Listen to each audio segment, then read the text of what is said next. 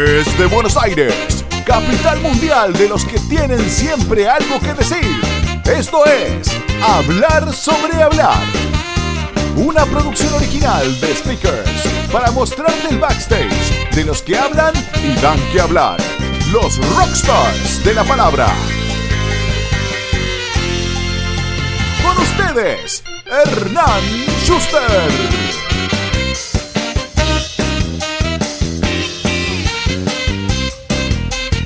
Él es licenciado en Administración por la UBA, con un MBA en la UCA, donde también está terminando su doctorado en Administración de Empresas. Es profesor de Liderazgo, Negociación y Creatividad en MBAs, maestrías, posgrados y programas in company en seis universidades de Argentina, en la Universidad de Salamanca en España, en la Anáhuac de Cancún en México y en el MBA Online Top E University Latam. Dictó más de 4.000, sí, sí, 4.000 cursos, clases y conferencias en América, Europa y hasta en la Antártida Argentina, en asociaciones, empresas, universidades, colegios, escuelas públicas, fundaciones y cárceles. Además, es autor de tres libros de management, El liderazgo de Francisco, Trato hecho y Negociación. Pero lo más importante, como él siempre dice, es el papá de Sol y Santi. Bienvenido a Hablar sobre Hablar, Bernardo Bárcena. Ver, querido, ¿cómo estás? Bienvenido a Hablar sobre Hablar. Un lujo, un placer enorme que podamos charlar en este episodio número 11. No lo puedo creer, no lo puedo creer, episodio número 11, hablando con los rockstars de la palabra, con los speakers más grosos, y vos sos uno de ellos. Así que bienvenido. Gracias, Hernán. Feliz de estar acá, feliz de compartir con vos lo que más me apasiona, que es hablar en público y poder inspirarlos, poder motivarlos, poder formarlos. Así que tengo varias cosas, muchas, para contar a lo largo de este recorrido de 11 años. Así que con muchas ganas de, conversarlas con vos. Gracias por la invitación.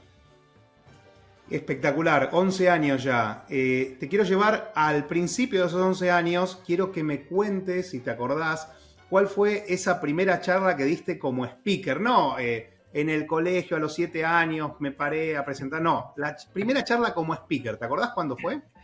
Sí, fue en el Colegio San Martín de Tours, fue una charla sobre liderazgo para, para un grupo de, de gente que se anotó.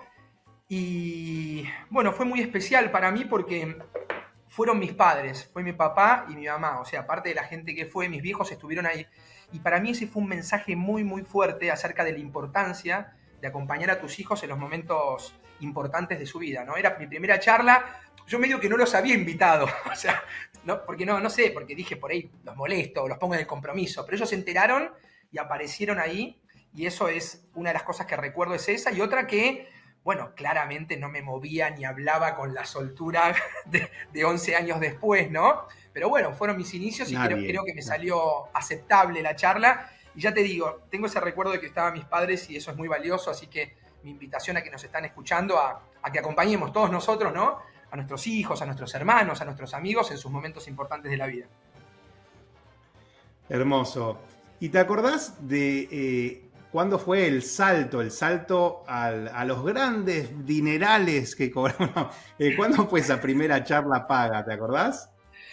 Primera charla paga. Eh, no me acuerdo cuál fue la primera, pero en realidad como yo empecé también justo en paralelo como profe en MBAs, en, maestrías, en posgrados, era como que me pagaban, va, ¿cómo no? Me pagaban como profe, entonces no tengo el recuerdo así de, decir, no gano nada, no gano nada, no gano nada, y de golpe me pagaron, ¿no? Lo que, no me acuerdo cuál fue la primera, pero arrancó todo junto. Yo como speaker en la Fundación Valores para Crecer, recorriendo el país, aprendiendo de mis compañeros en ese momento, varios de ellos coaches, pero Peugeot nos daba un vehículo porque era nuestro sponsor y me acuerdo que lo metíamos en el barro, en los campos, nos sacaban con tractores literalmente, así que hay un montón de anécdotas de esos comienzos en los que me enamoré a primera vista sobre el liderazgo. Básicamente te cuento que yo hice mi tesis de MBA, mi, maestría en Administración de Empresas la terminé en el año 2008 en la UCA, y mi tesis fue sobre el estilo de liderazgo de Enrique Yo. O sea, me especialicé en el liderazgo de un hombre que vos lo conocés y que está camino a ser el primer empresario santo de la historia.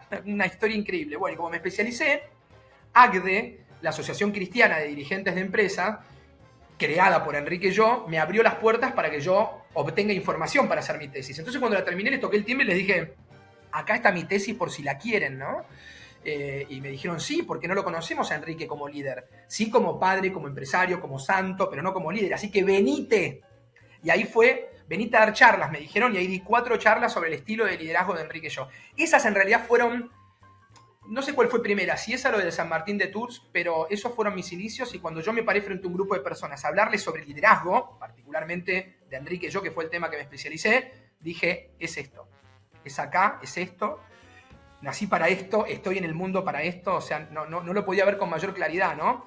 Y algo que me ocurrió unos años después, eh, fue un público muy especial que son los presos. Esto vos lo sabés también en los penales de máxima seguridad, cuando entré en la 48 de San Martín a dar una charla a los presos, me acuerdo que con mucho miedo antes de entrar, pero me pasó también eso, o sea, me paré frente a ellos y dije, este es un público súper especial que me apasiona. De hecho, estoy justo hoy coordinando para la semana que viene ir a la, a la 41 de Campana, porque hace mucho por esto del COVID que no pude dar charlas en cárceles. Así que hablar sobre liderazgo liderazgo primero es un viaje a la propia alma, ¿eh? Cuando hablamos de liderazgo es cada uno de nosotros liderando su propia vida, ¿no? Es mi vida, es mi pasión definitivamente y hacerlo en cárceles, ayudándolos a los internos, a los presos a diseñar un proyecto de vida, que sean líderes de su propia vida, es definitivamente mi público especial. Completamente.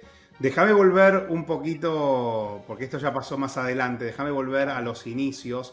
¿Te acordás cómo te preparaste para dar charlas? Eh, ¿Cómo te capacitaste?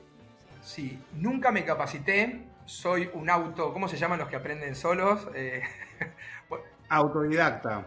Autodidacta, exactamente. O sea, nunca hice, creo que nunca en mi vida hice una charla, hice un curso, o, eh, participé de un curso sobre oratoria, por ejemplo. Pero los doy, los, doy por lo que he aprendido a partir de mi experiencia. ¿no? Em, yo me acuerdo que al principio, Hernán, tenía, de hecho a veces encuentro en mi computadora, viste, de esos, esos archivos de hace 10 años, que decía, de 10 a 10 y 15 introducción, de 10 y 15 a 10, 15 a 10 y 25 dinámica, de 10 y 25 a 10 y 35, ahora te podés imaginar, ¿no? O sea, lo, último que quiero es eso, o sea, yo, hola, ¿cómo les va? Tengo una idea del tema que voy a hablar, ta, ta, ta, ta, ta, ta, y lo aterrizo cuando, lo tengo, cuando me dicen que lo aterrice, ¿no? Pero, pero claro, eso es. Mira, me pasó una vez, estaba en una pizzería y veía al maestro pizzero que hacía volar la, masa, que vos decís cómo lo hace, ¿no? Y, me sentí muy identificado. O sea, cuando te gusta hacer algo y practicás, practicás, practicás, cada vez lo haces mejor, ¿no? La práctica definitivamente hace al maestro. No digo que yo sea un maestro, pero lo que sí digo es que cuando miro mi evolución en estos 11 años es realmente importante y me entusiasma todo lo que tengo para seguir aprendiendo todavía, ¿no? Me gustó, me gustó la analogía del maestro pizzero. Eh, ver, ¿y hubo, hubo algo que te haya costado en este proceso de, aprender a pararte enfrente de una audiencia, de dar charlas? Eh, que recuerde ahora que me haya costado algo, ¿no? Porque siempre nadé, ¿no? En una pecera. Primero más o menos y después mejor, ¿no? O sea, es lo que amo y, no, hubo algo que me cueste. Por ejemplo, hablar frente a muchas personas no me costó hablar eh, para públicos de otros países tampoco. Em, sí recuerdo eh, un hombre que me, hizo una, una, pregunta con mala intención, al menos esa fue mi interpretación, pero te estoy hablando de, me ocurrió una vez, que yo recuerde ahora una sola vez en 4.500, 5.000 charlas, que es lo que estimo. Por lo tanto, las probabilidades de que alguien tenga mala intención son muy bajas, ¿no? Porque me ocurrió una vez nomás y... Y nada, me hizo una pregunta X determinada, yo ya me la veía venir por las caras, por los gestos, en Neuquén fue, ¿no? Él estaba sentado en el fondo en un curso que estaba dando.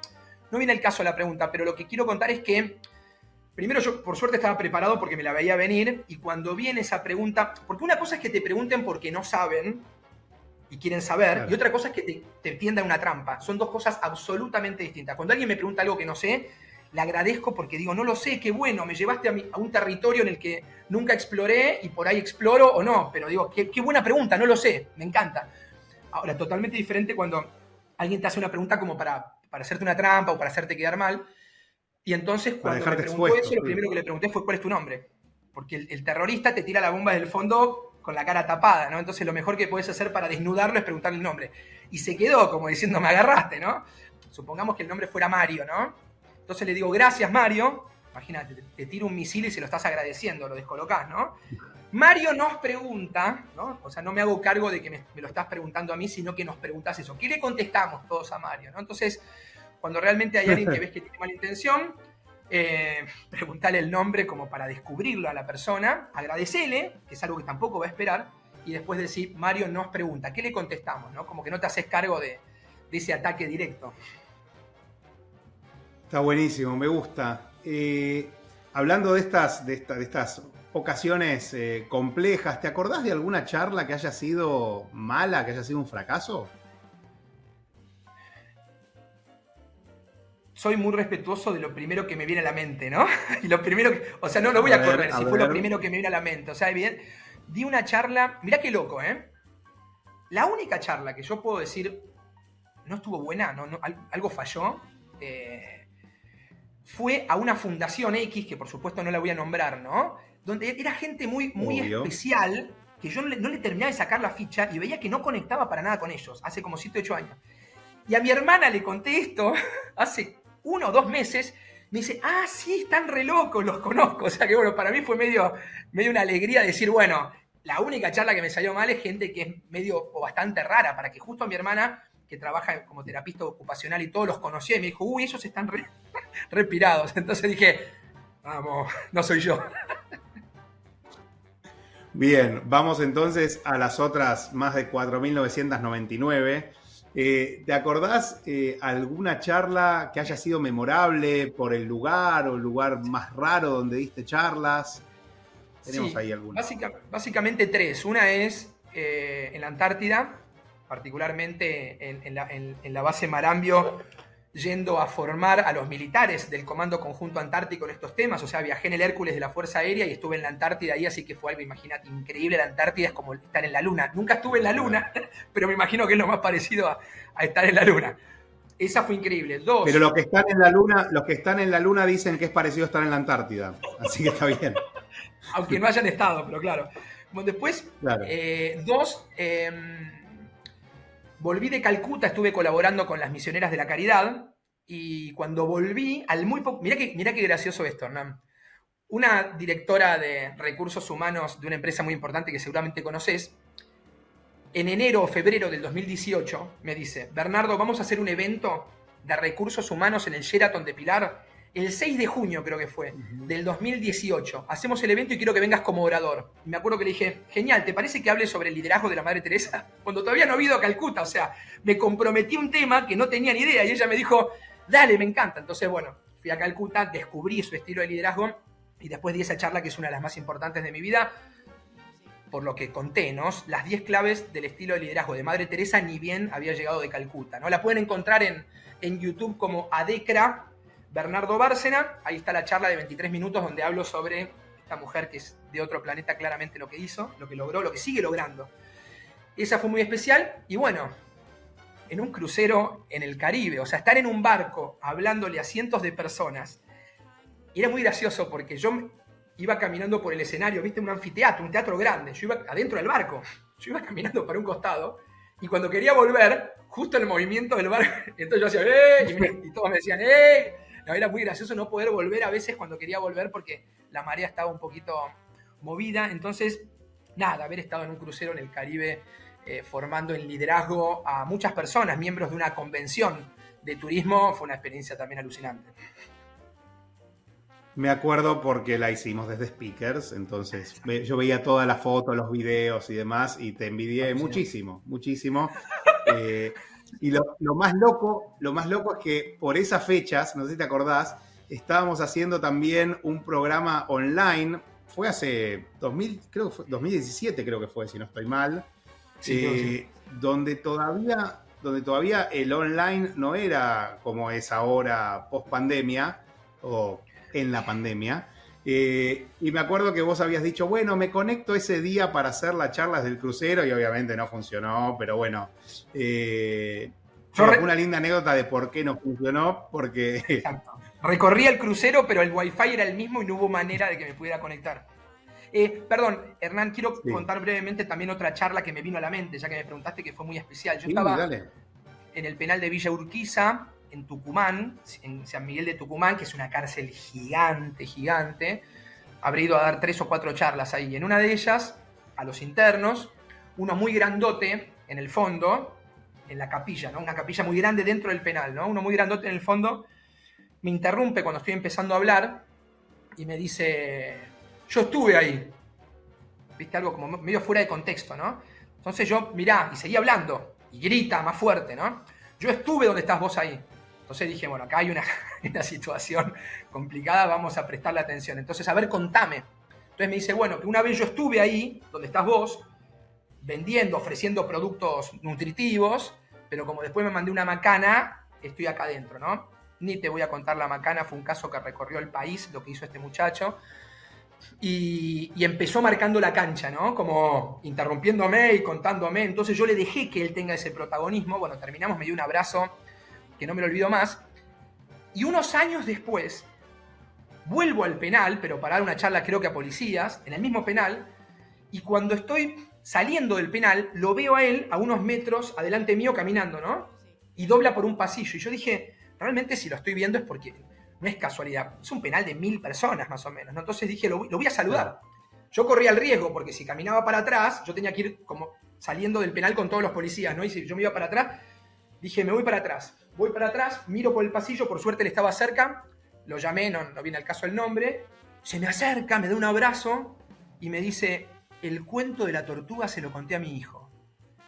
O sea, evidentemente le conté el cuento de la tortuga que suelo contar la vez pasada que había ido, y mira cómo le hizo sentido a este hombre que se lo contó al hijo. El cuento de la tortuga básicamente tiene que ver con no escuchar a los que nos dicen que no vamos a poder, ¿no? Y ese cuento le quedó tan grabado que se lo, se lo contó a su hijo y después me lo dijo a mí muy fuerte, sobre todo Hermoso. por lo que fue el caso, ¿no? En el que él fue protagonista de lo que ocurrió. Entonces, eh, digo, una persona que primero te sabotea o te trata de sabotear una charla, ¿no? Donde está de, donde está de titular, donde está de, digo, de, de local, porque es en una cárcel, y terminás a los abrazos y después contás un cuento que no solamente le queda, sino que se lo cuenta a su hijo y después te lo cuenta, para mí fue muy especial.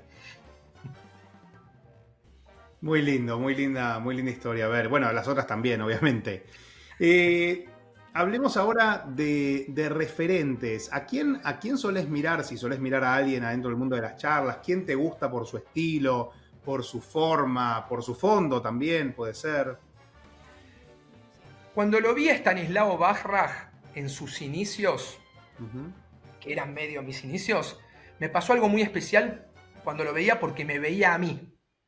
O sea, veía que todo lo que hacía era lo que yo haría un escenario. Al, menos eso fue lo que sentí claramente. Por ahí alguien de afuera nos ve a los dos y dice que somos distintos, pero los silencios, los chistes, el humor, el movimiento del lugar, todo. O sea, me vi definitivamente identificado con él en un evento donde lo vi a Stanislao Barras, que le regalé mi primer libro y me acuerdo que él me, él me dio el suyo, me parece, y me dijo que estaba escribiendo el segundo, algo así.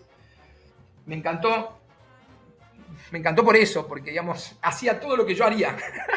todo, fue impresionante. Y después eh, me gusta mucho Simon Sinek, es un orador impresionante, sí, claro. Simon Sinek, experto en liderazgo, un biólogo que tiene una oratoria que es alucinante, su silencio, sus miradas, sus recursos, es un animal.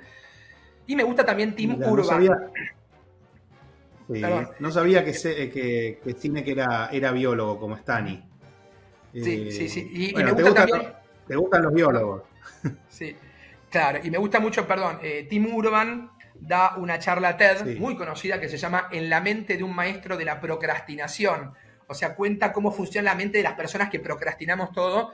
Y para mí la oratoria que tiene es un 9,50. O sea, creo que hace todo bien. La... No digo 10 porque nadie es 10, ¿no? Hablando en público, pero la, la, verdad que para mí hace todo bien. Los desplazamientos del lugar, la expresión facial, el volumen de la voz, los silencios, eh, Vos sabés que la iba a ver esa charla sobre procrastinación, pero la dejé para más adelante. el, metachiste. El metachiste. No, bueno. Eh, sigamos, sigamos adelante porque me quedan un par de preguntas para hacerte. Eh, quiero saber, ver ahora, eh, si te, te, acerca una persona que quiere iniciarse en el mundo de las charlas, dice, Bernardo, quiero ser speaker, ¿qué consejos me das? Y acá es donde le tirás toda la batería de, de tips que tenés muy bien desarrollado. Gracias, sí. A ver, lo primero que le voy a decir a la persona, porque me pasa con regularidad, me manda un audio a alguien diciendo, che, voy a hablar en público, tirarme algunos tips. El primer tip tiene que ver con ¿para qué vas a hablar en público? Hablar en público es un acto de amor. O sea, sos un servidor cuando estás hablando en público, como cuando sos un policía, cuando sos un enfermero, cuando cocinás, cuando curás, cuando acompañás a alguien que está solo. O sea, hablar al público es una de las maneras de dar amor, de ayudar a otras personas contándoles algo que les sirva a ellos. Uno debe hablar, en público para iluminar y no para brillar. Cuando uno entiende que está ahí como un servidor para ayudar a los demás, primero que conectás con tu propósito de hablar en público, porque no estás ahí para que te ovacionen ni mucho menos, porque los genios son ellos y vos los vas a ayudar, no sos vos el genio ni la genia. Entonces, primero conectás con tu propósito. ¿Qué es eso? Porque estás para eso. Y segundo, el miedo escénico baja mucho. Porque en gran medida el miedo escénico está en equivocarse, en no brillar. Y si no estás para brillar, y aparte te vas a equivocar porque sos humano, ¿no? Entonces, nadie sabe todo de ningún tema. Entonces, nadie, ¿eh? William Ury no sabe todo de negociación, Stephen Covey no sabe todo de liderazgo, Robert Cialdini no sabe todo sobre influencia. Entonces, cuando uno siente que sabe lo mínimo indispensable, ¿no? Aceptablemente para poder hablar en público, uno se para hablar en público para ayudar a las demás personas sin la necesidad, como decíamos recién, de saber todo, porque nadie sabe todo. Entonces, estamos parándonos en un escenario para iluminar a otras personas y no para brillar. Y si al final aplauden, ponete a aplaudir con la gente, porque no te están aplaudiendo a vos. Están aplaudiendo por la alegría de que lo que vos les contaste les sirvió. Un orador es un servidor que está para iluminar a las demás personas. Muy lindo, me gustó, me gustó mucho. Eh, ahora te, canto retruco y te digo, bueno, perfecto, esta persona vuelve y te dice, che, Ver, gracias, me sirvió muchísimo todo lo que me dijiste, ahora quiero, me, engolosiné, quiero eh, vivir de mis charlas, quiero trabajar de speaker de forma profesional o profesionalizar más mi, mi, mi actividad. ¿Cómo hago? ¿Cuáles son los tips que tengo que tener en cuenta? Bueno, primero tratar de conocer lo máximo posible sobre el tema que vas a hablar. Si vos vas a hablar sobre negociación, mira más videos, lee más libros, escucha más especialistas. Si vas a hablar sobre comunicación efectiva, lo mismo. Si vas a hablar de marketing para pymes, de coaching o lo que fuera, el primer gran tip es tratar, intentar conocer lo máximo posible de, eso, de ese tema. Primero. Segundo, intenta en la medida de tus posibilidades saber más sobre el público cuando uno se para frente a un grupo de personas y tenés 500 personas que no saben ni quiénes son, y de golpe tenés un proyector, un reflector que te está dando en la cara, claro, no sabes ni para qué estás ahí. Entonces, ¿quiénes son? Son líderes de una empresa agropecuaria que quieren potenciar sus habilidades para el liderazgo. Bueno, buenísimo. Entonces voy a ayudar a estos líderes de empresas agropecuarias para que sean mejores líderes. Pero es importantísimo, en segundo lugar, eso, estar en la medida de lo posible, saber quién es ese público. Es algo que no ocurre ahora, porque esta charla es una charla abierta ¿no? y no sabemos quiénes la van a ver, pero cuando estás en un escenario, una clase, es importante saber quién es el público. Después, vestirse de una manera apropiada. Muchas veces el miedo escénico es porque uno se siente incómodo porque se puso una ropa que no es la adecuada. Por ejemplo, todos los hombres de traje y todas las mujeres también muy bien vestidas y uno con una chomba diciendo trágame tierra. Bueno, eso es por no haber elegido la vestimenta correcta. Y después, como decíamos recién, practicar, practicar y practicar. Cada vez te va a salir mejor si lo haces para ayudar. Excelente. Bueno, creo que estamos listos para ir a eh, nuestra ya reconocidísima sección, eh, que es el, el PRODE, el PRODE de la que todos hablan. sobre hablar. Eh, todos hablan de esto, totalmente. Ver Bárcena. Profesión, ¿qué pones cuando, cuando viajas? Cuando llego a un hotel y tengo que poner. cuando hago el check-in, a veces pongo escritor, a veces conferencista. Vamos a. Eh, conferencista. Escritor barra conferencista, perfecto.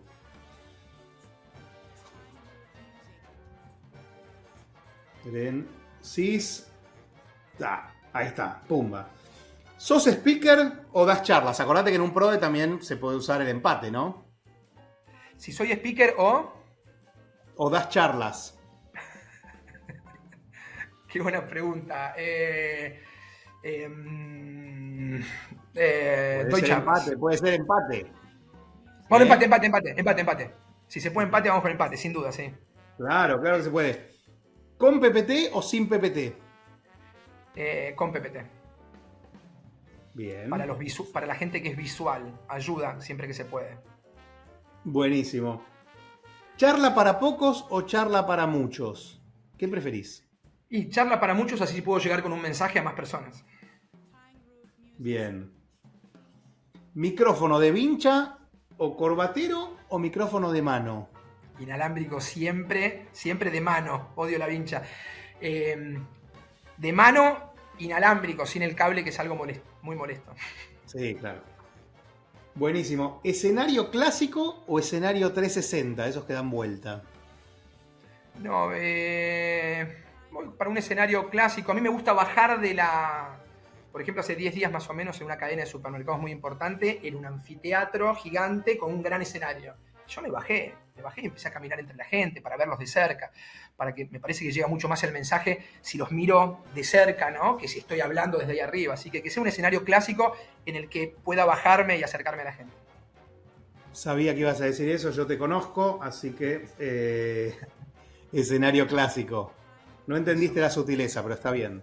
Eh, ¿Guión a rajatabla o haz de la improvisación? Eh, haz de la improvisación, sin duda, sí. Dentro de los temas que yo sé, arranco y si, si hace dos horas me pasó algo, te lo cuento. O sea, venía a dar esta conferencia y me pasó algo en un semáforo, arranco la conferencia contando eso, si veo que tiene algún link con lo que voy a hablar, ¿no? Por. Vos sos de los que de verdad dice lo que le pasó, ¿no? El que, el que nunca le pasó nada y en todas las charlas dice, venía para acá y en el semáforo, y abre siempre con la misma anécdota que después entras a YouTube y ves que claramente es falsa. No, no. A ver, esto que acabas de decir es muy importante. Es fundamental ser genuino, no solamente al, ser un orador, sino como persona. Entonces, si yo siempre cuento la misma anécdota, la gente se va a dar tarde o temprano se termina sabiendo. Entonces, para eso no digas nada. Siempre con la verdad, siempre transparencia, siempre con la verdad. Pero todo el tiempo nos pasan cosas. Y si vos sos especialista en un tema, vas a ver cómo esas cosas... A ver, si ayer estuve en un restaurante y el dueño del restaurante le habló mal a la camarera, y yo me especializo en liderazgo, estoy mirando eso. Entonces, la próxima charla que dé, sin nombrar al restaurante, es probable que haga un comentario sobre eso. O sea, todo el tiempo nos están pasando cosas, así que no hace falta mentir ni al dar charlas ni en ningún ámbito de la vida. Buenísimo. ¿Nervio cero o nervio siempre? Nervio cero. Nervio cero, mira. Es más. Y la última. ¿eh? Perdón, perdón. Extraño. Sí, sí. Extraño alguna mariposa. O sea, qué sé yo, en la cancha de River, por ejemplo, llena con 50.000 personas y algún día hablo, supongo que ahí sí me van a volver algunas de las mariposas mías del, del principio. Pero hoy en día es nervio cero. Perfecto. Y la última, ¿speaker se nace o speaker se hace? Speaker se quiere ser. Ni se nace ni ¿Cómo? se hace, se quiere ser. Cuando, cuando empate. Cuando uno, cuando uno quiere ayudar al mundo, ayudar a la humanidad, con ese pequeño granito de arena que es hablando en público, va a ser un gran speaker. Perfecto. Lo capturé acá, lo capturé acá, se quiere ser, puse. Empate y se quiere ser. Muy bien, ahí está. Así quedó el pro de este episodio de Hablar sobre Hablar. Bueno, a ver, buenísimo. Hasta acá. Eh, todo lo que, lo que tenía para charlar con vos. Como, como siempre solía decir un, uno de los grandes oradores de, estos tiempos, Steve Jobs, eh, siempre tenía un, una cosa más, el one more thing. Eh, ¿Tenés algo más que, quieras decir antes que nos despidamos? Eh, no quiero decir algo nuevo, quiero reforzar algo que dije dos o tres veces. El propósito de hablar en público es ayudar a otras personas. Uno no es el fin, uno no tiene que ser aplaudido, uno es un medio para ayudar a los demás. Cuando entendemos eso, estamos en línea con nuestro propósito al hablar en público y aparte una de las consecuencias positivas de eso es que el miedo escénico falla, baja mucho porque muchas veces uno tiene miedo porque, porque tiene miedo de no brillar. Y si no estamos ahí para brillar, estamos ahí para iluminar, para ayudar a otros. Quiero reforzar ese concepto. Hermoso. Yo, por mi parte, espero que estas charlas que estamos teniendo, esta charla que estamos teniendo con vos y otras charlas que vinieron antes y las que van a venir, ayuden a los que quieren ser speakers y dedicarse a todo esto de dar charlas en, su camino a, iluminar a otros. Eh, así que te agradezco nuevamente, Ver, por, sumarte a hablar sobre hablar. Me encantó hablar con vos. Y, y bueno, todos ustedes que están ahí del otro lado.